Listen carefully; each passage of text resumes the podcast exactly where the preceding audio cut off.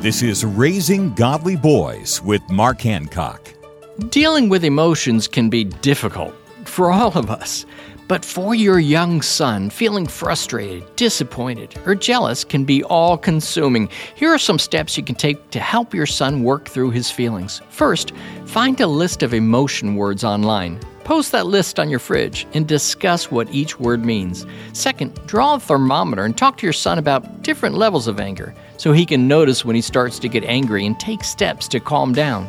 Third, always make sure your son gets plenty of physical activity, especially on the days when he seems the most emotional. Learning to regulate emotions today will benefit your son for years to come. For more ideas on raising boys to be godly men, visit Trail Life USA or raisinggodlyboys.com. Find free resources to help you at raisinggodlyboys.com. raisinggodlyboys.com.